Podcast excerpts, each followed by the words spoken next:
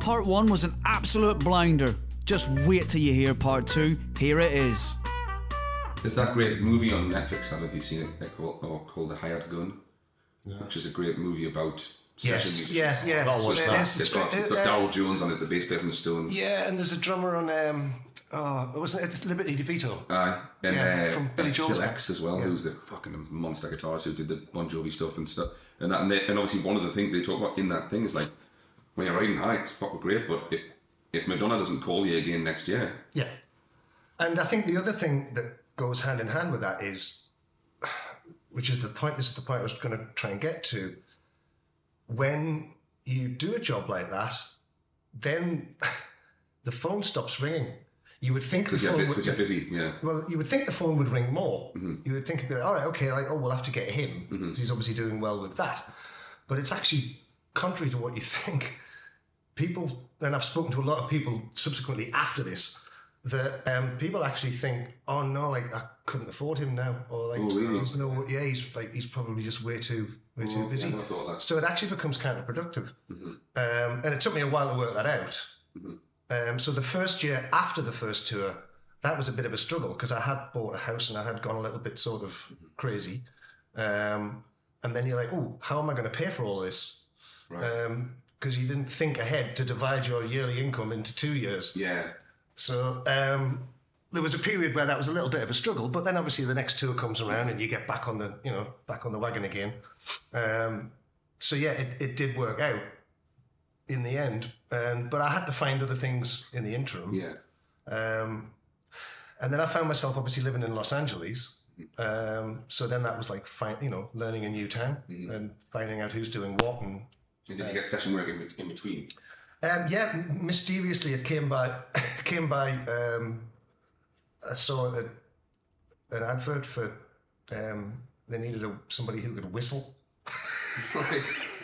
Very good whistling. I, I, I get by whistling. Um, so I yeah I went along for this thing and um, it was for a company called Machine Head, who uh, I subsequently ended up working for. Right. So it all turned out quite well in the end. I ended up in the studio just doing this commercial where they wanted somebody who could whistle quite strongly. Right. So I pulled that off, and then the producer um, said, "Oh, do you? You know, we got chatting and whatever." And I said, "Oh, I played keyboards and things." And um, she was like, "Oh, can you play the piano?" I'm like, "Yeah, that's kind of what I do."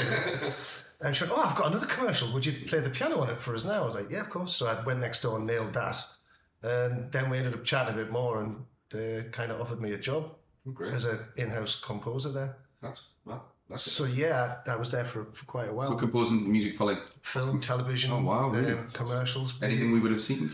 Um, a couple of movies. I did Justin Timberlake's first movie. Um, did, what was that? What was that again? Oh, uh, crikey! He did not Alpha, Alpha Dog. Alpha Dog. Was it Alpha Dog? Alpha Dog's amazing. I can't remember the title off the top of my head. Um, but I worked alongside. Um, The guy who owns Machine Head, uh, uh, co-owns uh, Stephen Dewey, and Stephen's famous for, well, not only being the keyboard player with Thompson Twins. Not really. Um, but he, uh, amongst other things, but he also, I would say, invented sound design. Right. When certainly the term. Right. There was a movie called Jacob's Ladder um, oh, a few yeah. years back. Tim Robbins. Yeah. Yeah. yeah. Which had um, really not music in it, it just had like synthetic sort of sounds, right. scapes and uh-huh. sort of feelings. Um, and Stephen did that. Anyhow, he subsequently set up Machine Head, which I then went to work with Stephen, which was incredible because I learned so much from him. Um, and we did a, a few commercials. I did a Nike one, um, really? which I just found out last week, actually, that um, it's on permanent display in the MoMA uh, museum in wow. New York. It's an actual exhibition now. Do you get any? Do you get anything for that? No, any payment. It's just a. So was that like a one-time? You got a fee well, for the time? Yeah, we got a Cleo award for it, um, which is the sort of like uh, the equivalent of a Grammy for commercials. Wow. Um, it was a baseball commercial where each shot um, was timed to the rhythm of "Take Me Out to the Ballpark." Oh, so yeah, it was yeah. just like people hitting baseballs, yeah. or making moves, or slamming gates, or anything to do with baseball. Mm-hmm. But the cuts were all ding. Ding, ding, ding, oh, ding, great, ding, that sounds ding. So we spent days sampling baseball bats, yeah. um, and then I well, Stephen and I spent hours tuning them all. Really? Till we had the right notes so that you could go through and play the song with all these sounds. And then, that sounds great.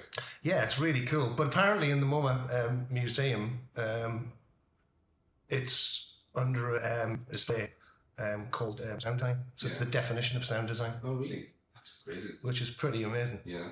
So get back, so how did the Madonna thing end there? Um,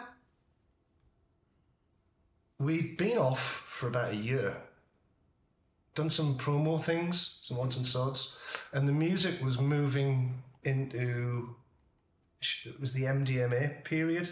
Right. So it got a lot more, I think it was like Nicki Minaj and stuff was coming out at that yeah. point. So it got a lot more like hip hop based, like or like urban. Right. And so I wouldn't say that I wasn't enjoying it, but like it just didn't sort of float my boat as much. Right. Um, and at the in the interim, um, Stuart was working with um, Seal. Mm-hmm. Um, Perfect segue, by the way, because that's what we're going to go on to next. So. Yeah, Seal. Uh, Stuart was working with Seal, and he just finished producing a, an album with him, which was very heavy electronic. Right. Um, and Seal wanted to go on tour and tour this record, so basically Stuart went, "Well, I know Marcus." From Madonna's band and Sid, the drummer, um, are looking to do something slightly different because Sid felt the same as me. Right. He was like, oh, I'm not really sure about this. Mm-hmm. Um, so we basically took the call, and I remember Sid and I both met up and we drove up to Seal's house. He was like, come up for a chat. So went up to the house. Yeah. And um, he was great, um, really welcoming. And I remember being in, in the studio. And he was like, there's something wrong with my speakers. So his speakers were out of phase. Oh, right, so okay. I remember I fixed his speakers. um, and then we chatted about snowboarding for about two hours. Right. Um, and then he went, right, okay, look, uh, I've got a studio booked on Tuesday, um, or Monday or whatever. Um, just head down and, you know, meet the techs and stuff and um, let's get started. So Sid and I went down. And there was one other guy there, Mark Summerlin, who was a guitarist, and he was also working some keyboards and a bit of playback, because Seal had been doing some solo gigs, right. literally like, you know, with just a guy with a playback yeah. and a guitar. Um, so he didn't have a band. So the idea was that I was going to do all the keys, Sid was going to take drums, and then Mark would do a bit of playback and all the acoustic guitars and electric stuff. Um, and we would all sing as well. Um, about two days in, Sid said, do you know what would be really good if you played bass and and keyboards? I'm like, right, okay, so I'll play bass and keyboards. So sometimes I would sequence some stuff and some songs, if it was like Kiss from a Rose, I would play piano. Right. Um, but if it was more like, you know, um, I don't know, um, Future Love Paradise or something like that, uh, which has got a great throbbing bass thing, then I would play bass and run my keys from a sequencer. So we rehearsed this like five days. I think on the sixth day, Seal came down. So he'd left us alone. Really? Yeah. So Sid and I and Mark made the entire set. And because we'd come from that Madonna camp, um, like we knew how to make a set. Yeah. And we knew how to make it like, you know, from one track to the next, and I did a bunch of remixes and things. And right. uh, when you rehearse without Seal, who's how who's singing? Uh, we would have Seal's voice on tape. Oh, oh okay then. So, it's not, the, so you're not going. I'll uh, just sing this as a guide vocal. No, right? no, right, no. Okay. We were still locking to a a, a multi, you know, oh, okay. a, a, a, a door system, mm-hmm. so we could have his voice there while we were working on arrangements. So if right. we wanted to extend a bit, then we could just cut the vocal and go right, okay, you know, and then we'll tell him okay, when he gets yeah. here uh, what the arrangement would be. So anyhow, he came, he came down on the sixth day, and um, he just had a little music stand and the list of the tracks and a pen. And he was like, all right, boys, um, let's take it from the top. So I remember we played the first one, and, you know, you're like really nervous again and thinking, like, oh, God, I hope he likes this. Um, got to the end, and he's like, that sounded good. And he just ticked it, and he's like, next. I was like, okay, so did the next one. And I think we went down the whole list, and maybe like four or five we did a couple of times. He's like, oh, let's do that one again. He's like, okay, I've got it, I've got it. And he was really like, didn't have a, a whole lot to go like, oh, let's change this or change that. Get in your hands. Yeah, at that point, it was just like, wow, this is really going great. So we got to the end of the set and, you know, sat down for a bit and he was like, okay, um, who wants to go to South America next week? And it was literally that fast. Mm. Um, it, it seems that, like, in these circles, because the Madonna thing happened, sounded like it happened fast as well. Is that how it works then? It's never like, oh, in, in three months' time I'm meeting somebody to see if they want us to do... Is it just like, all, right, now? All right place, yeah. Right time. There's a certain thing that triggers it. So, for instance, another one that was during an off period with Madonna, mm-hmm. um, I get a phone call, same thing, sitting in the studio, happened to be off. And it was a guy called Bill Greer, who is one of the tour managers from Madonna when I was there on the first tour. Wonderful guy. Um, great tour manager. Great tour manager. Guy that's just like really softly spoken, but yeah. gets everything done. Mm-hmm. Um, gets everybody from point A to point B. Bill was on the phone. He's like, Marcus, what are you doing? I went, I'm sitting in the studio. Um, I'm here with Ozzy Osbourne. Um, wow. The keyboard player's leaving overnight. Can you fly out right now and can you do, can you learn thirty songs by tomorrow? I'm like, uh, yeah, okay. The same thing. I was on the plane, so the, quick. on the plane the next morning, um, meeting Ozzy, and then by tea time, I've got the keyboard rig in my hotel room with the other keyboard player who's leaving, um, who's John Sinclair, who's the keyboard player from Spinal Tap. Really?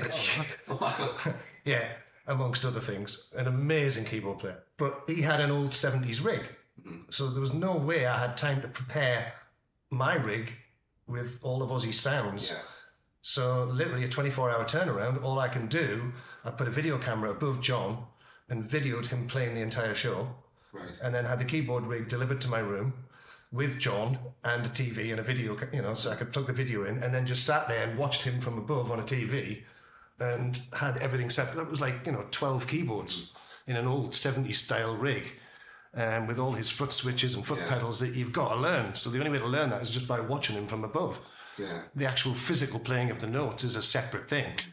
Um, knowing where all the patch changes are, is that's the hardest thing. Um, well, but, yeah, but then that's harder than the music in a way, is yeah. it? Yeah, and the, and then, you know, the next afternoon, I'm on stage at Ozfest, playing that, you know, in front of one hundred thousand people. That's crazy. Um, you say that's quick though, like, you're like, it's a quick turnaround, but how many people, like, Marcus could do that? Yeah, there must, that's be, like, there must be a handful of keys, there must be like, I don't know, five five keys players in the world that you could phone up and go. Well, that's why I got the job, though. That's, that's what I mean. You, you, have to, you have to be known for what you do. I think that's what I was saying at the beginning. There is an air of, obviously, you have to have some talent in the first place, but a lot of these things for me have just been that knock-on, mm-hmm. that where the right person has seen you in the first place, then you're in a circle of those people that can just go, oh, um, I know who to get, get him. Yeah. And, and that's literally always been that way. So, have you, so have you always been quick... Have you always been quick at learning stuff then? Yeah. Like going back to before all this, when you first started playing, what was your first instrument? Piano. And you did you take to it really? Did you take to um, it really quickly? The history is my father's a keyboard player. Um, grandfather was a trumpet player um, with like B B C Radio Orchestra and stuff oh, like really? that. So, uh, great grandfather was a uh, piano player with silent movies. Right. Oh wow, um, that's magical. And he was. He was the one who was apparently just ridiculous mm. on the piano. He was the Rachmaninoff of the of the family. Um, could play anything. And I always remember as a kid, because I started very young, I started at like three. Mm-hmm. Um, and right through up to my teens, I always remember my grandma saying to me, oh, you're not quite as good as your grand- mm. your great-grandpa. Um, so there was always this like you know thing in the family where it was going to be the piano. Was, was there an element of... Uh, was it... competitive thing as well, and you think I'm, I'm going to be as good as, as him? Um, I think a little bit. When you're um, a kid, once, you think, once, you think more like that, don't once it once it got a hold of me, mm. um, I mean, I did all my classical stuff really early on. So by the time I was fourteen, I'd already done um, a diploma in the piano, right. past grade eight. And um, so yeah, my chops were really good, and then inevitably jazz came along, mm-hmm. uh, at about thirteen, fourteen. Um, and I remember going to this jazz course and conference thing in Newcastle. And I came home after the first day right. and was practically in tears. And my dad picked me up, and I remember getting in the car because we chatted about this years later. And my dad said it was always the, the hardest thing he's ever had to sort of explain to me. Apparently, I got in the car and said, "How do you improvise, Dad?" Oh, really? Yeah. And because um, I obviously they put a chart in front of me, mm. and anything that had dots and things, it was fine. I was reading it, yeah. and then there'd just be a bit where it goes eight bars, improvise or solo with just nothing written, and yeah. you're like, "What do you do there?" I don't. I knew nothing about this concept. Yeah. Um, and I remember him taking me home and sitting at the piano, and he's like, "Okay, if you're in C, you can play all of these notes. Yeah, yeah. Any one of these will work. If it's a D minor chord, all these notes will work, and it's up to you which ones you want to play. So just sit there and fiddle around with those notes till you like what melodies you're coming up with." And to this day, I thought it was one of the the greatest ways to explain it. Yeah. Even though he felt like he wasn't doing a, a good job of explaining it, um, that stuck. It was just like, okay, that's... And then obviously you work it out a bit. Yeah, yeah. And you find a few little licks, and then you're like, oh, I'm off to the races here, here we go. Mm-hmm. So there was that, which went on up to about sort of eighteen, nineteen. Mm-hmm. Um, and then it was, um, then it was a synth. It was like, right. okay, I need a synth. Fair. I want one of those. Mm-hmm. I want that thing that does that. And when you um, are, when you are, so if the Madonna thing was when you were, what, twenty-nine? Yeah.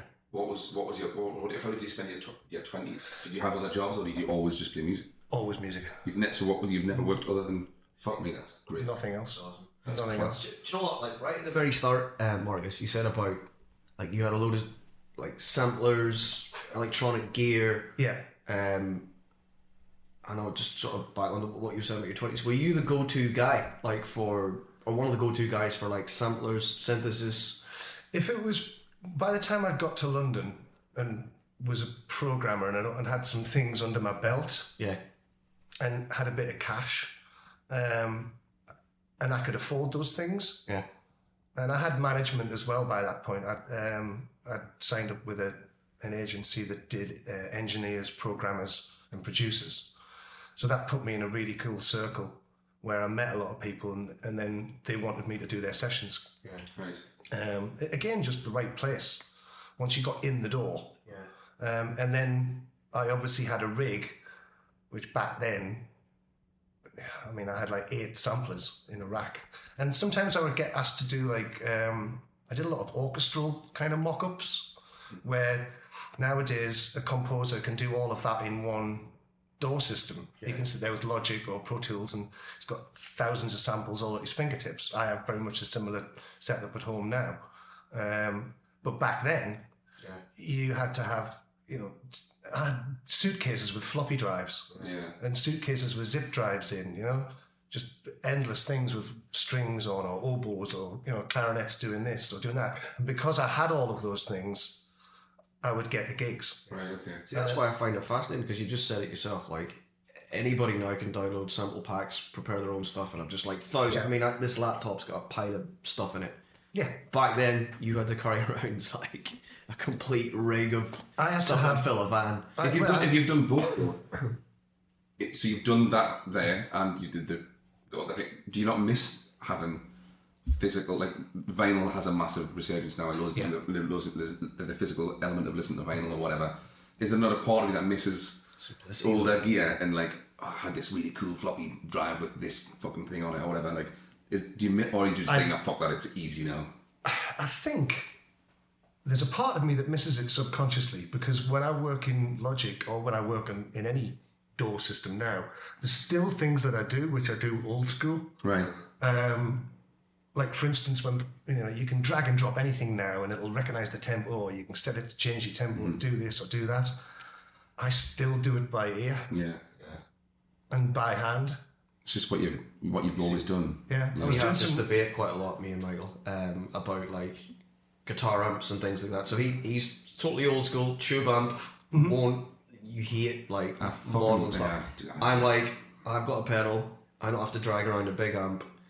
Simplicity, you know, the, the simplicity of it, And, but you, I mean, it's just, you hear it. Um, I use a, a great A C thirty with a with a tube screamer that you, like if I'm playing lead guitar, I like I like that. It sounds tone. Great, like. I can get, you can probably get a, a, a t- this almost exactly the same tone with digital, but I love that. I love having an amp. Mm-hmm. I love playing an old-fashioned type guitar. I don't like, I don't want, maybe this is coming back to what I was talking about before, like, I don't like things to be too easy.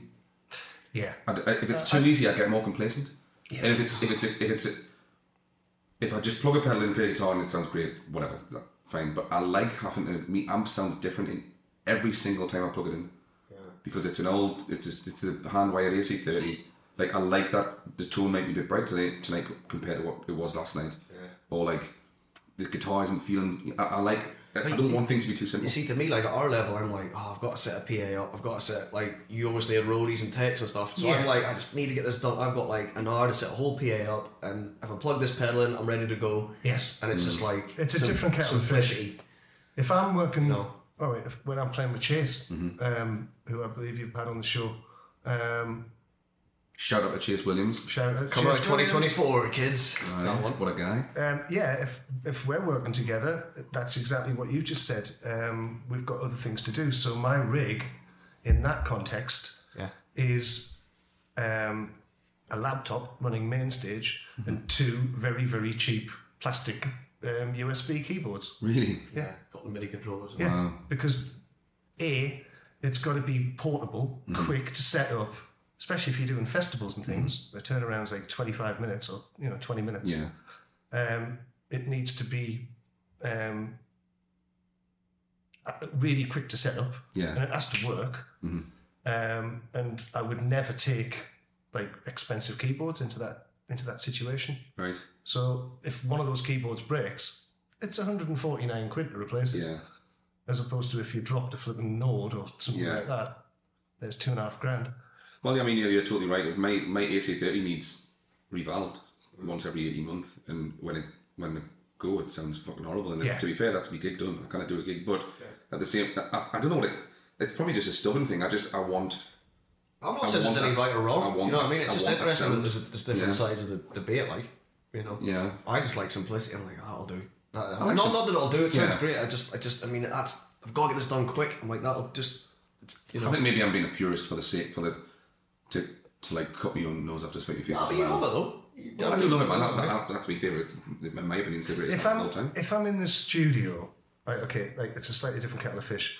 Like for instance, I was working on something last night and um, talking about what you were saying about having something more tactile and maybe older. Um, I do work a lot with modular stuff now. And I've been getting more into that in the last couple of years. So, for instance, I was working on a thing last night, and instead of just going through a list of bass drums, um, I'll send a trigger to the modular and then sculpt my own sound mm-hmm. from scratch for that particular track and exactly what you're going for. Yeah. So the focus, and again, because it's restricted, because I haven't just gone, here's a drum machine, and gone, all right, well, there's the kick drum pattern, that's great. Yeah. Yeah. Snare drum pattern, that's good, got that going. And you're kind of off to the races. It becomes more focused.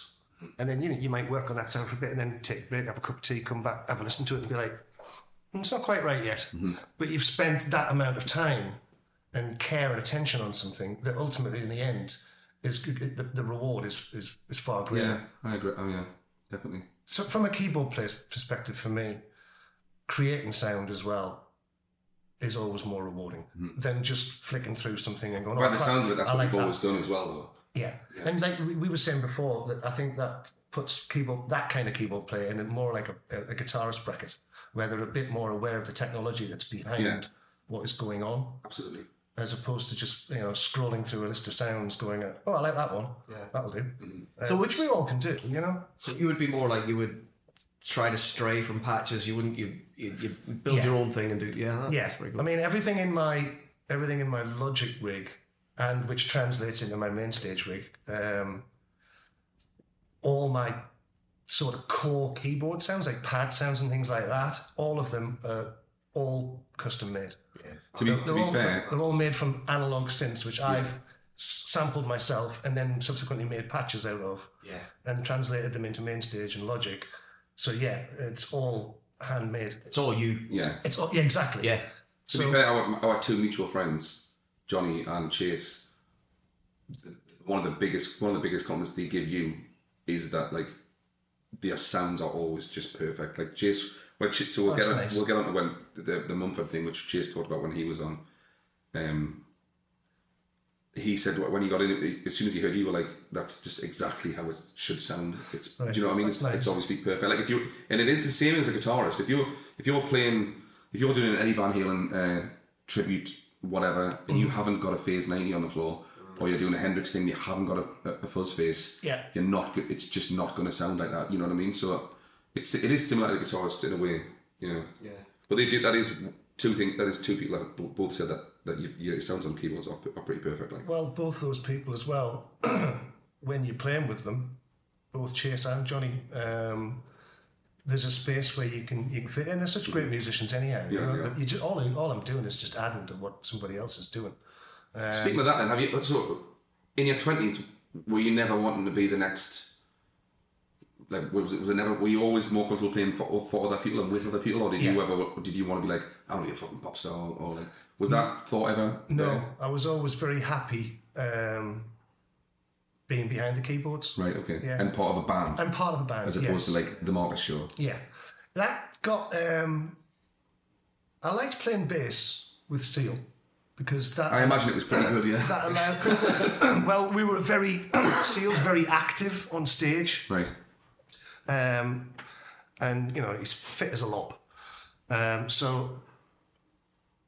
I, can, I, I kind of fed into that. Mm-hmm. So I was very fit when I was doing that that job. Right. Not so much now, but I was very fit then. Uh, I was very svelte and slender, um, but there was a lot of running around, right? Which I really enjoyed. Um, and he did give free rein of the stage. He wasn't, cool. he wasn't at all like, "Oh, you can only do that," or yeah, yeah. "Keep out my way," or it's just, "Mate, go for it, like get That's out cool. there." And what was he like then? Was he was he just a cool guy or what? Like, he's great. Such a lovely bloke. Um, it's like sitting. He's extremely warm and welcoming, um, very generous, and um, when you first hear him sing next to you, it's the strangest thing because he sounds like he's compressed and E Q'd really? and got his own reverb and everything yeah. on. Just when you're standing like next like, to him, per- like just perfect. Yeah, yeah, you're like, oh my god. That also, was... you must have had a similar thing when you, when Madonna first when you first heard Madonna sing, like. When you grow up with those records, it's not. Yeah. They're almost not like. Uh, it's not like it's them singing. You think it, you've heard it. It's familiar, but not familiar at the same time. It must be such a strange experience. I used to get a real kick out of when we did. I think it was the second tour, because the first one I did was Drowned World, and that was really eclectic, and it was pretty focused on a, a particular set of albums. Is this Seal? No, this is oh, Madonna. Sorry. But um, the second tour we did, Reinvention, was great because like we remixed all the tunes mm. and she brought out some of her older stuff. Oh, and I was insistent, like, you know, like just being able to play on um, Material Girl, like things like that. That down, down, down, down, down, down. I was like, okay, I'm playing that. Yeah. And you grew up, like, we all grew up with hearing that stuff. Yeah, it's it's, it's mind-blowing. But then that first day of rehearsal, when you when the band's worked it all out, and you're like, "Oh, this is great." That and Like a Virgin, obviously, two classics. Um, and then she'd come to the mic and sing it, you know, just with the lyric sheet and you know, just reading to it in effort and sweatpants. Um, and she, the moment she opens her mouth, you're just like, "It's Madonna." It's Madonna yeah, singing wow. Like a Virgin. I love I love Crazy for You. I think it's my favourite Madonna song. Well, that and. That song. Another one for me was Live to Tell. Right, I don't think I know, I don't know that. Um, Like a Prayer for me. I love Like a Prayer. Yeah. I love the video for that. Yeah, it's a strange video, but it's yeah. cool, man. What, when you, so did you play, did she play Like a Prayer live? Is that yeah, but... What happened with the big choir thing and everything? Um, we did the choir thing at um, Hyde Park. With a proper choir? Yeah, wow. With a full choir, because that was an interesting day. Um, we headlined that. And so we did the first sound check, and Madonna had a problem with her mic, so the sound check went on a little bit longer than anticipated. And I remember Pink Floyd were getting very, very annoyed that our sound check was taking up their time. because um, I remember seeing Dave Gilmore at the side of the stage looking very disgruntled. Um, but anyhow, we came off from soundcheck, and the hotel over the road, the Grosvenor House, was where we were staying. So we went back to the hotel, and I remember Sid and me were sitting on the balcony, and we could watch the entire gig from the balcony. So I remember watching um, Ashcroft with um, Coldplay, which was amazing. Um, and the phone rang in the room, and um, picked up the phone, and it was an old mate of mine, Steve Robson, who's from up here, mm-hmm. producer. And Robson's like, "What are you doing?" I said, "Well, I'm just chilling for a few hours, like, you know, got a gig tonight in Hyde Park, you might have heard." Yeah. He's like, "Oh, you haven't got a couple hours spare, have you?" He went, "I'd love you to come and play on this record." Really? And I'm like, "Oh, will it take long?" And he's like, "Look, mate, I've got the piano mic'd, there's a Hammond here, it's all set up for you, it's ready to go, it'll only take a couple hours." So I jumped in a cab, went around the Olympic Studios, walked in, he's like, "Yeah," put the track on, had a quick listen to it, made a chart, went next door, played on it. And he was like, "Can you play another one?" Did another one. So I did two tracks, Hammond and piano. And um, jumped back in a cab, went back, met up with Steve, had a quick drink in the bar, put our gear on, went over the road, did the Madonna gig, went back on stage for the encore with like McCartney and everybody and all that kind of wow. nonsense. And uh, got home, and then found out a couple of weeks later the record I played on was James Morrison. Oh, wow. So that was all in one day. Who was the... Um... There's a drummer that I follow on, um, you've probably met him, uh, they call it Ash, do you know Ash Sun? A drummer who played, did he play drums on that record? James Morrison? Yes. Yeah, he's a phenomenal drummer. Yes. James Morrison Undiscovered, I believe, is the album. Yeah, that's the one I did, I think. Oh, that's great. Yeah, Ash Sun, I follow him on uh, Instagram and stuff, and he did, he was in the, um, you know, the, the pit band for like Strictly and all that oh, stuff, right. He did that as well, and he, he's, I mean, he's played with he, everyone, he's great. Oh, no, but I thought he was on there. I thought he was on that record as well. Yeah, he's uh, great. A couple of drummers here, a guy called Ian Thomas and somebody called Martin Blacknuss Johnson. Ian Thomas is great. Uh, it says Marcus Brown on keyboards here as well. There you go. Well, we're sat with him at the minute. Yeah, yeah. So. You're not, yeah, try, you're not trying to catch him out, are you? No, I've got. I've you just, everything he says, you're typing it in. Listen, I'm, I'm, shit. I'm just. Uh, I've just got everything here, man. Right. Yeah, that was a funny day. That. I bet. Yeah. Yeah. So how? So how does that? This, the inner workings of how this is, it, it works is just crazy, I think. So you get, you're, you're in a break before you go and play with Madonna at Hyde Park and meet Paul McCartney. This is fucking crazy. And in the meantime, you go and play on the, that record was a was a massive record, yeah. The James Morrison record. How, how does that work money wise without being, uh, without you know overstepping the line? Like, how, did you get paid just for the session, or do you get paid just from the, the record? Session. So he say, so so how does it? Uh, does he say like, he, I've got this much money, come and pay you per hour? And then piss off.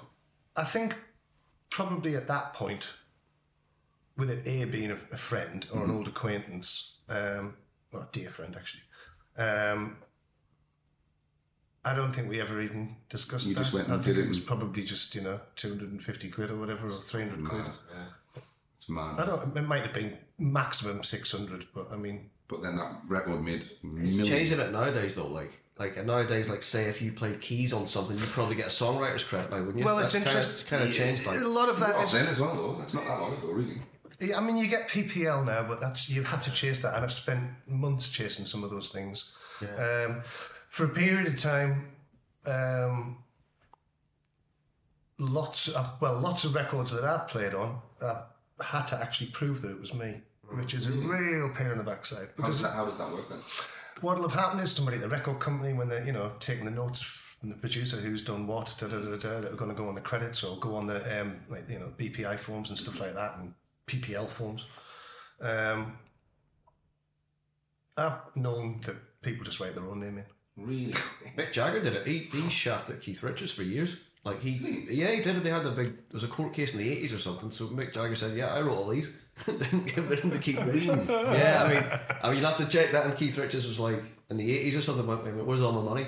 "Oh, I've been taking all your money." Yeah. yeah, yeah. I had a one with Tina Turner where, if you look on the album credits, I'm credited in all the right songs with all the right instruments. I didn't know the Tina Turner thing at all. twenty-four seven. Yeah, twenty-four seven. Um, but the royalty, I've never received one penny yet. Really? Because uh, Because it just gets buried. Into it the, just gets buried. Yeah. You know, it just gets buried, and it's too complicated, or, you know, That's I just expensive or I just give up and yeah. say, oh, really? Uh, What's that, it going to be? fifty quid? Yeah. Is that, would that have been per per album sale then, or whatever? You'd have got a, a you, percentage well, you, of the album sale or something. Well, no, you'll then. get a percent. You'll get a um, an airplay. Oh right, okay. Yeah. I think the funniest one that ever happened was um, years ago. Um, I ended up doing a demo for Celine Dion. Um, and it was with a guy called Terry uh, Britton. Uh, he'd written the song with Graham Lyle from Gallagher and Lyle. All right, yeah. Um, Charlie Doe did the lyrics, I think. Um, but I think I ended up doing the demo with Terry, and so it was just me and my keyboard rig basically. I think Terry played a bit of guitar, but ultimately I ended up playing pretty much everything. And then I remember the demo. Um, ended up being on the table for that massive album that she had, uh, Celine, the one with, you know, And My Heart Will Go On and all that. Really? Yeah. The one that sold like eighty-nine billion copies or something. I think it was eighteen million copies it sold. Um, and we had a note from um, her management saying, um, we, uh, we've just used the demo and got Celine to sing over the demo. It's like, what, you mean you just took the two-track of an instrumental? Like, you didn't take the stems or yeah. the actual multi-track. You just took a two-track and then got Celine to sing over it. And it's on the album. Really? Yeah. And then, subsequently, I got a call from her management in Canada, I think it is, um, saying, oh, um, we're grateful for your production. Um, here's an um, additional payment of... Um, Twelve hundred dollars. Wow! So I got a, just a one-off payment wow. for twelve hundred dollars for my production of a track on an album that sold, sold eighteen million. Surely you own the mechanical rights to that track or the, the instrumental or something. If you no, doesn't work that way. Oh, my, oh. That's proper shame. Yeah, it was brought out. I was very young then, so I didn't really know what was going on. Yeah, yeah, that was way back. It was way yeah. back. How do you find now playing with, like, um, Chase, who I love, obviously, but it's just such a fucking smaller scale to what it, without, you know, without being its own, to, to what you, you've been used to, um, and stuff like that. Like, like, what, what would you, yeah, how are you finding that now? I enjoy it just as much. Just as much, really? Yeah, yeah. Wow. It's about playing. Yeah. And about having fun. It's always been about having fun. Mm-hmm. I think Chase will probably testify to that. Yeah. I'm always quite fun to be around. Yeah, uh, I think. Was um, it, is it? What were you doing before the Mumford thing? Like, um, I hadn't actually played for a while. Right. I'd sort of lost interest. Um, I hadn't. Well, not lost interest. Um, I'd got back from America, and um, that had been a bit of a rough, a rough exit, I would right. say. How come? Just life, mm-hmm. you know. You know, divorce, kids, all that sort of shit, houses. Um, and then trying to get back on my feet, obviously being back over here was a little bit difficult. I did a bit of playing. In fact, some of it was with Johnny yeah, when I first that. got back. Yeah. So that was when I met you then, that was about six That's years ago. That's right, yeah. Is that when you had just first gotten back? Just got back, yeah. Okay. So that was fun. Um, then my dad had a... Um, like a boutique sort of staircase business where he was making like designer staircases, um, very successfully actually. Uh, he was great at it. Um, so I just took an interest in that and decided I wanted to do that for a while. Right. So there was about two years where I didn't really play and just spent a lot of time with my dad, mm-hmm. uh, which was great because I hadn't seen him for a long time really. Yeah. Been away for sort of twenty odd years, both mum and dad. How do you how do you communicate? How did you communicate with your parents when you were at the, the, the, these amazing places around the world with Madonna and, and meeting these incredible people and stuff? Probably dreadfully. Really? So was um, it no. was it was it never something where you would bring and guess who I'm with? Or? Oh no, I would do as yeah. much of that as possible. Yeah, but um, not very often, probably. Not as often as you probably should. Yeah. Um, but I mean, it's funny. I was laughing the other day, like uh, those early tours. The things you used to take with you, I mean, we, we don't have, like, cell phones and stuff like this. Back then, you had, like, a brick, which would only work in the country you were in, yeah. not the country you were from. and it was useless. And then even down to like, I used to have a suitcase with C Ds in. Yeah. Yeah. That I would take on tour. So you could listen. Yeah. Yeah. Like, we have none of that now. Yeah. Um, so it was very different. But um, no, I would I would spend, obviously if I was passing this way on any tour, mm. I would always make a stop off. Yeah. Which sometimes would result in, you know, all kinds of disasters. Right. Because you're not really supposed to leave the tour. Yeah. Um, one particular occasion, um, I had to be helicoptered out. Really? Yes, because I was about to miss a Madonna gig, and the train the train broke down that I was on, yeah. being England, being England that we live in. Yeah. Um, yeah, and they had to send a helicopter to get me to the That's gig in time. Cool. That's fucking cool. Yeah, it was a slap on the wrist that day. Yeah. I hope it landed near the train and you just went over the passenger. Fuck you, Rob. British real. That's classic. Yeah. It was one of two times that I had a helicopter from Madonna, actually. Uh, the other time was for my birthday. Uh, well, not my birthday, but it was like a collective sort of mm. present to the band, but it was around about my birthday. It was, um, we'd been saying that we wanted to see um, Radiohead with the Pixies and Kraftwerk mm-hmm. at Coachella. Yeah. Um, so we finished rehearsing and there was a helicopter in the parking lot outside to take oh, us to wonderful. Coachella. That's lovely, like. Yeah. Which was rather nice. Why do you never do that, man? Gig with you, like? I uh, I can't afford a helicopter. Also, I'm scared of helicopters. I'm scared. You hear a lot yeah, of people die in helicopters. I'm like... The thing with a plane, right, is if the engine goes on a plane, you're probably still going to die, don't get us wrong. But there's a little chance that it might glide it with you. You see, I believe if a plane goes down. If a helicopter stops, you just hit the fucking deck, like. Yeah. One of the early gigs that I did with Ozzy was at the shed where um, Stevie Ray Vaughan died. Ooh, really? Yeah, yeah. So I've seen the, the, the mountainside where the, the, the stairlift is, where they crashed into, where Clapton got out and gave him his oh. helicopter. Yeah. And it was foggy as well. It was it was a bit eerie. Yeah, yeah. yeah. It would be. Like, can we take another quick break? Yeah, yeah, man. Oh yeah, man. I mean, that's like the lanes are changing as well. Though, to be fair, if you, if you think about, should we? Uh, we'll move on from this. By the way, we'll talk about it. Yeah, yeah, yeah. I've thought about. Uh, well, I do have several chapters of a book already. Oh, really? Set aside for the correct time in history. Class. Something that things that I probably wouldn't talk about right now. But. Yeah. So moving on to like slightly touchy subjects, I don't know if it is or not, but how was like um, I'll I'll go I'll I'll say first that like I'm no stranger to having fucking too many drinks and whatever else.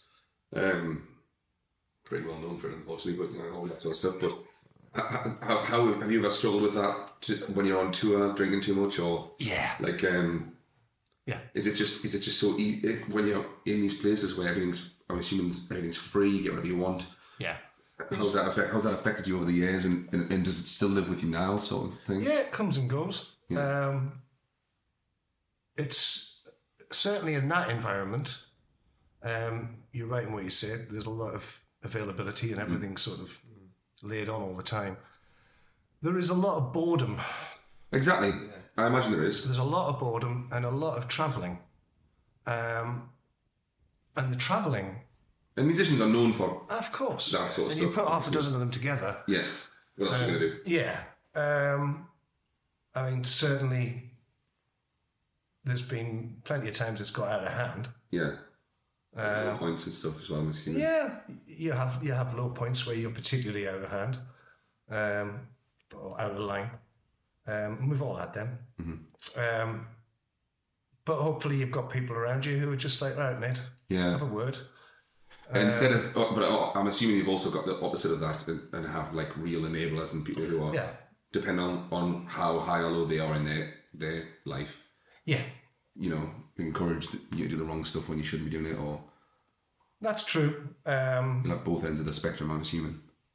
In them, certainly... Certainly with some relationships I've had as well, things have been a little toxic at times.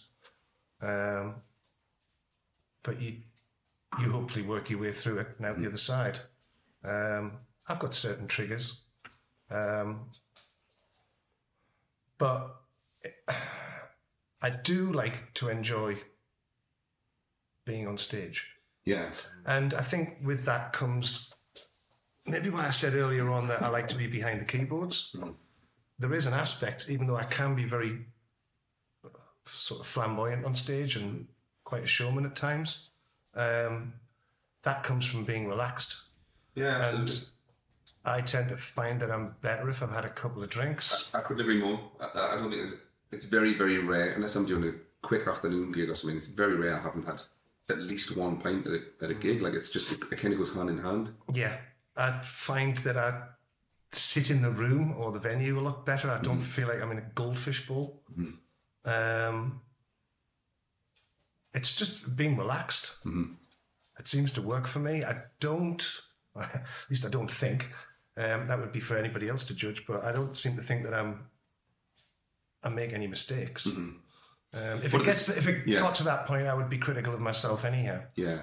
Um, if there was ever a case, you know, or there has been, where I'm like, oh shit, I'm yeah. balls out of that because I've had too much to drink. Yeah. Or I'm a bit too stoned or something. Yeah. Um, or I missed that thing because mm-hmm. I wasn't paying attention. Then fair enough. Then you have a word with yourself. Yeah. Um, but it's it, not just on stage bit as well, I think. Like, the, the, all, all musicians, I think, well, most of the ones I know, you finish a gig, you want to, you want a pint, you want to try and wind down. The yeah. adrenaline, the adrenaline of doing a gig, the easiest way to wind it down is to either go to the gym at one in the morning, which no fucking no, nobody's going to do, you know, and, and burn that energy you've got, or try and suppress it by drinking alcohol or smoking a, a bit of weed or whatever. Like, uh, that's it, it's so easy to become a habit, yeah, and, and or not a crutch, but like. Yeah. It's it's so easy to fall into a routine of going like, right, well, I'll fucking, you know, that that's just, it's kind of what goes with what we do. I've always had a, a lifelong relationship with vodka. Right, okay. Mainly because, uh, and, and this goes back to a lot of the travelling. I found that if I just drank vodka, mm-hmm. like, I didn't really get drunk, mm-hmm. but I was enjoying myself and I never really felt ill. Yeah. So, but it's an upper. Mm-hmm. Vodka, so you don't really sleep. Yeah. So I could just go forever. I could travel anywhere. I'd just be fine. Yeah. I could sleep anywhere if I needed to take a nap. Yeah. Um. So that just became the norm. Yeah. Um. I found, well, not lately, but probably in the last couple of years, that doing that at home obviously doesn't work. Mm-hmm. Um, well, you're in that routine anyway. So if I'm not working, I'll still drink in the ha- I'll drink in the house. Yeah, but I'll, or I'll be in the studio at home, mm-hmm. um, so I'll be I'll I'll drink then. Yeah. But I found in the last couple of years that if I was just drinking vodka then, mm-hmm. then I would inevitably drink the whole bloody bottle. Yeah, like and not even think about it, mm-hmm. um, and then be up till three in the morning. Yeah, because I'm wide awake. Mm-hmm. Um, but I think you, you, there's there's a part of me that convinces myself it's probably bullshit that like. It's to help us get to sleep, or it's to help us yeah, on my book. Really, it's not. Yeah, it's that you're, you're convincing yourself of that, really, and using it as an excuse. In that, when that's why I've moved on to heroin. Yeah, well, that's not another safe, safer option. Yeah, at least I get a good night's sleep. um, no, I was going to say that, like I said, I found more lately that um, I might just have a glass of wine, mm-hmm. especially red wine. Yeah, it's and much then, more. And then by like eleven o'clock, I didn't know that. Oh. That's my fourth guest, by the way. um, and then I actually do go to bed at a sensible yeah. time and get up at like you know six in the morning, like yeah. a normal person. I think, I've, yeah. Instead of sitting in the studio going, "Oh, I've got another idea, I've got another idea," yeah, and I'll have another drink, I'll have another drink, I've got another idea, and then getting up in the morning at ten, feeling bloody awful, yeah, and then going next door to listen to your work, going, oh, "That's terrible. What yeah. was I doing?" Well, you're in a different. As much as you don't feel like it at the time, I think you're in you are in a different mind space. Yeah. Your mind has been altered by whatever it is you're drinking or smoking or whatever it is. And like you say, well, looking back when you're sober, you probably do think, "Well, what the fuck was I thinking there?" Like, and I think a lot of it is differentiating between doing these gigs where you're playing the same thing every night. Mm-hmm. That becomes an autopilot. Yeah, absolutely. So you find. Constantly that you're trying to like make it's really weird it's like you're trying to make it harder for yourself yeah exactly yeah because it becomes boring after a mm-hmm. while and but I also think that the you, alcohol is also part of the autopilot yeah as soon as I get to a venue the first thing I do is go and get a pint mm-hmm. but I don't, I don't I shouldn't I don't need it it's just like right I'm here I get a pint yeah you know and it's you get one in the break whatever whatever else happens you get some beers on the way home yeah and you think well I'll have them but It's almost it's it's almost subconscious, really. It's it's very old. But do you regret it though? Because you're mentioning this almost as if, like, I'm not talking about you, Marcus, sort of particularly uh, Rolfie. You're like, well, I'll have a pint at the venue, have a pint in the break, and have a couple of beers and that. And you said, like, at the start, that might loosen you up and might make even play better. So do you think it's is that why you're doing it? Do you, do you regret doing it?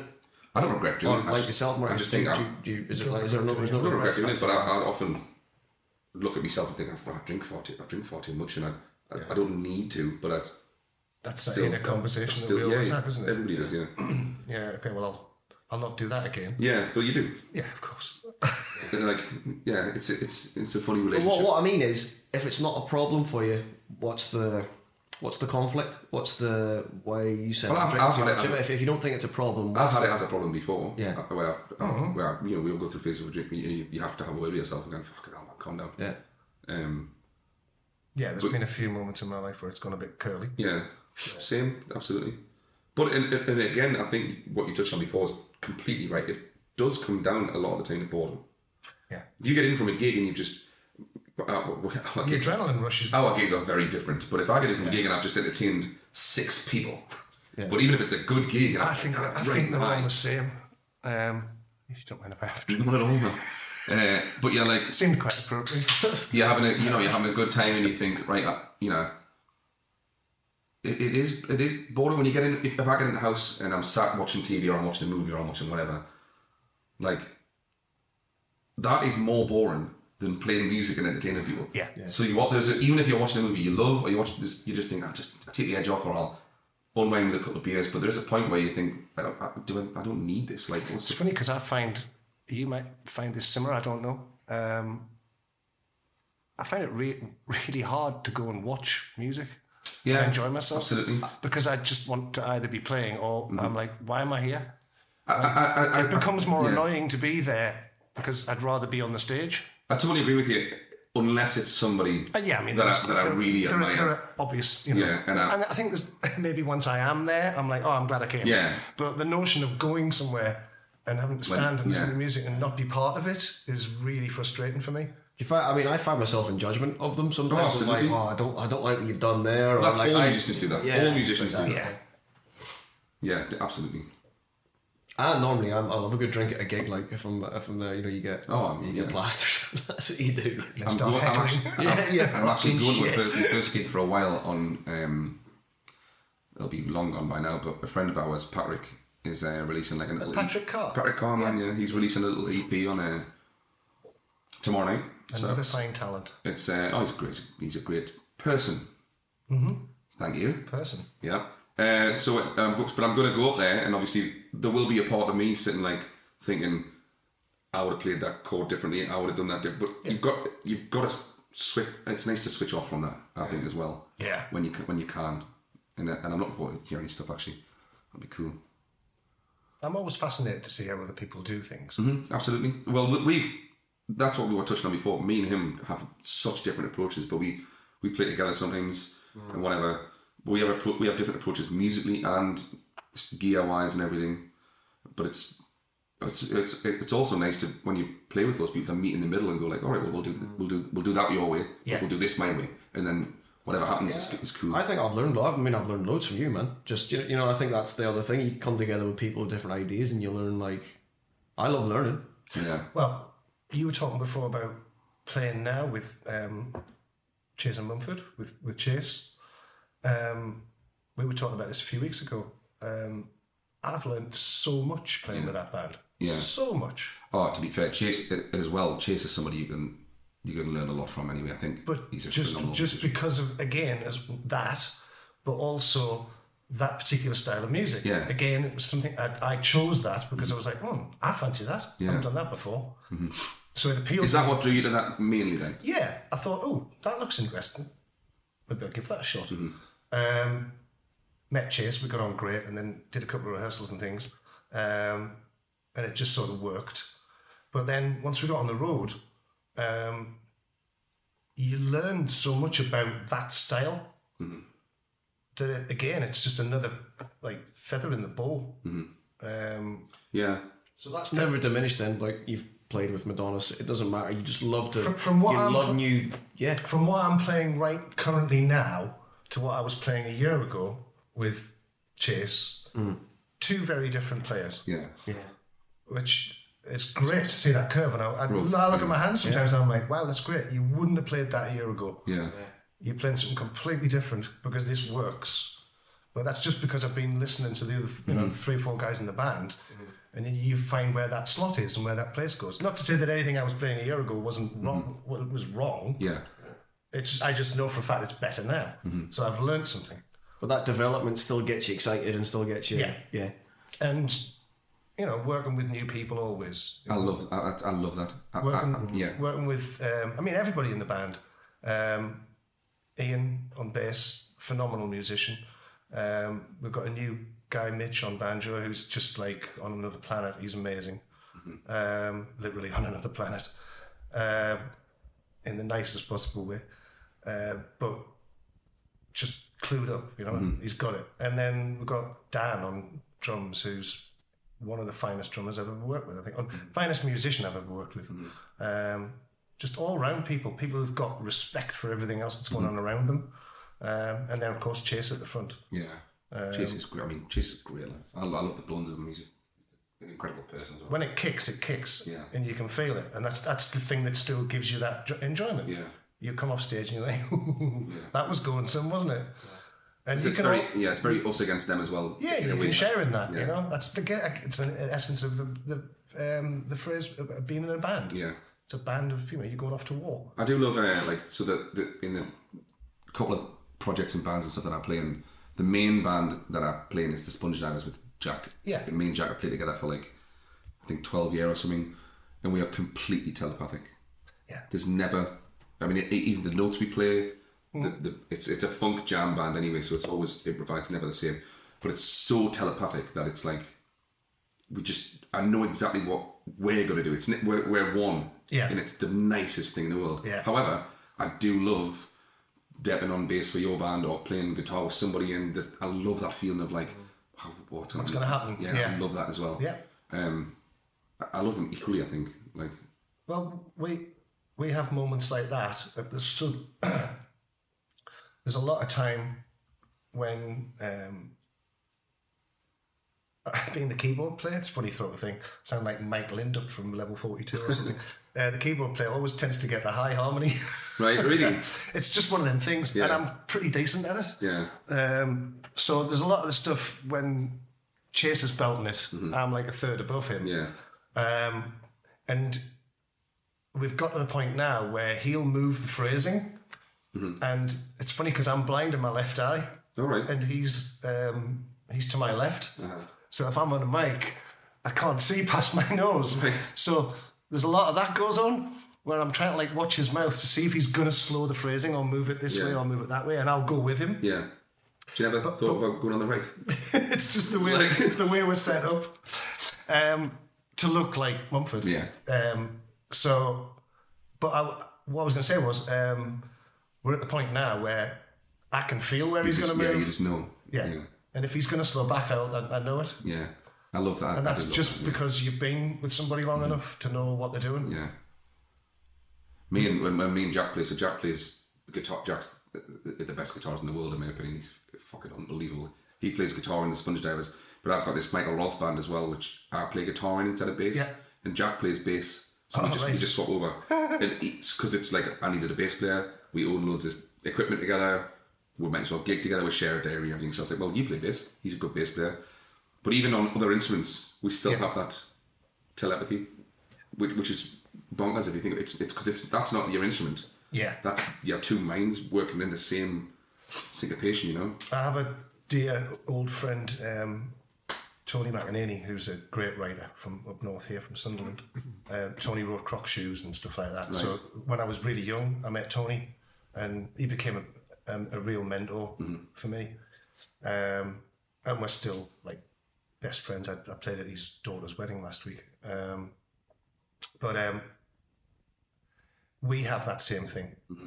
When we work together, um, be it live, but predominantly in the studio as well, we're completely on the same wavelength. All the time, It's so it's it's so hard to explain what it feels like. Yeah, it's because really it's obviously not. You're not telepathic. It's not that, but it, yeah. it's it's the closest thing you can kind of compare it to. It's such a weird feeling that I don't know. I don't know if that happens. The only thing I can really think to compare it to is like great footballers who play like if there's a left wing and a left back, they have to be like yeah. that. They have to think the same. You set it up and I'll knock it down. Exactly. Yeah. Yeah. That, yeah, I have few relationships like that in my life, but you you know when you're in oh, one, brilliant. You just yeah. think, "Whoa, this is really amazing." Funnily enough, last night I was talking to um, I was talking to a friend of mine in New York who, again, back when I was like early twenties, we worked together on um, the Genocide two project, which was like really groundbreaking sort of drum and bass out of Brixton right. at the in the early nineties. Um, And we haven't spoken for a while, but we were chatting last night and it was just like putting an old pair of shoes on, mm-hmm. you know? Um, when we worked together years ago, we were in a studio and it was going so great in the studio. I had an engineer and just me and him. He's D J, I was programming. We were both producing. And we just couldn't believe how great like the session had been going. It was, mm-hmm. you know, two weeks of absolute joy. And we were upstairs playing pool and I said to Chris, I was like, "When were you born?" And he's like, twenty-first of May. I'm like, "I was born on twenty-first of May. Well, what year? He's like, nineteen seventy-one. I'm like, "I'm nineteen seventy-one as well." I went, "What time were you born?" He's like, "About ten to eleven. I'm like, "I was born at ten to midnight. That's mad. And then the engineer piped up as he was at the pool table and just lifted his head. He went, "I was born on the twenty-first of May no way. At six thirty. So the three of us who'd been together for a couple of weeks in the studio yeah. working were all born within six hours of That's each other. That's mad. Sounds like That's a pulp crazy. Song. Yeah. yeah. But yeah, that was a very strange experience. Because yeah. we all just, like, everything was flowing yeah. all the time with no, like, gripes or anything. Yeah. Everybody knew what the other person was doing. Oh, it was really weird. Before we uh, let you get away, because this has been a nice long one, uh, what are you up to, like, right now? Apart from the Mumford st- uh, the Mumford uh, thing, like, what's what's getting you nice and hard at the minute? Oh, gosh. Um, it's a different question. Do you like how I put that? Do you like how I phrased that? Thank you. Um, it's, just for you, it's a different question. What's getting you hard and what are you up to are two different questions. The guest that we're going to have on in a couple of weeks, I definitely can't ask that question. That can be revealed at another point. But anyway, so what, what what's floating your boat at the minute? What, what are you listening to and and what are you trying to okay. do? What you, yeah, what My continuous on. hard on for uh, film music has driven me um, to a point of insanity over the last couple of years. Mm-hmm. Um, I had some sort of downtime. Um. Pretty much through COVID, mm-hmm. uh, as is the rest of us did. Yeah, it's pretty awful. Um, which, unfortunately, my dad passed just before then, and I was working with him for a while um, in a completely different environment. Um, but I was grateful to be able to spend some time with him. But when COVID hit, as we all struggled, um, I... decided to brush up my skills in film and T V composing. Mm-hmm. I thought I would just spend the time getting back into writing, getting back into scoring, um, understanding the orchestra again, and bringing back some skills that I'd had maybe ten, fifteen years ago that I was using all the time. But not so much now. But um, I figured I'd use that time. So that then led to a body of work that I was sitting on for a while. And trying to get put forward for a couple of movies and this, that and the other, some odd commercials here and there, and still doing some sessions. So I did some stuff for Robbie Williams and um, uh, what do you call him, Keith Urban, stuff like that. Really? Um, but that was all done remotely. Yeah. Um, or just basically a session was sent to me, yeah. and then you know the producer will just say, "Can you, Marcus, do your thing and send back whatever you hear, you know, put whatever you feel like on." Um, Work with C Fret, that's another great band from around here. Um, they're doing really well, but not a huge amount. And then, but I'm sitting on this body of work, and then um, I met this young lady, as you do, and um, we were just playing some music one night. And she was like, "Oh, I'd love to hear some of the film stuff that you've done." So I started to play some of it, and after about half an hour, she said, "You do realise there's all." has a theme to it, and it all sounds like a particular body of work, right? Which I hadn't thought of it that way. I just thought of it as a series of things that I was working on. um, trying out different ideas, different time signatures, different ways of recording things, um, working a lot with strings. Um, and she said, oh, can I take it away with me tonight? I'm like, yeah, of course you can. So now the next day she brings me up, so I'm coming round. Um, I've written um, I've written an audio book based on your music. Oh, wow. It's a sci-fi dystopian thing set in the city of London about the financial world um, taking over the U K and shutting all the borders around the city overnight and leaving everybody outside with nothing. No electricity, no power, whatever. I'm like, okay, this is really interesting. So we got to work on scripting it into five fifteen-minute episodes, right, with continuous music, with songs involved, narration, um, three or four major characters, um, of which I managed to get Chase to play yeah, yeah, one of the characters, who's absolutely amazing at.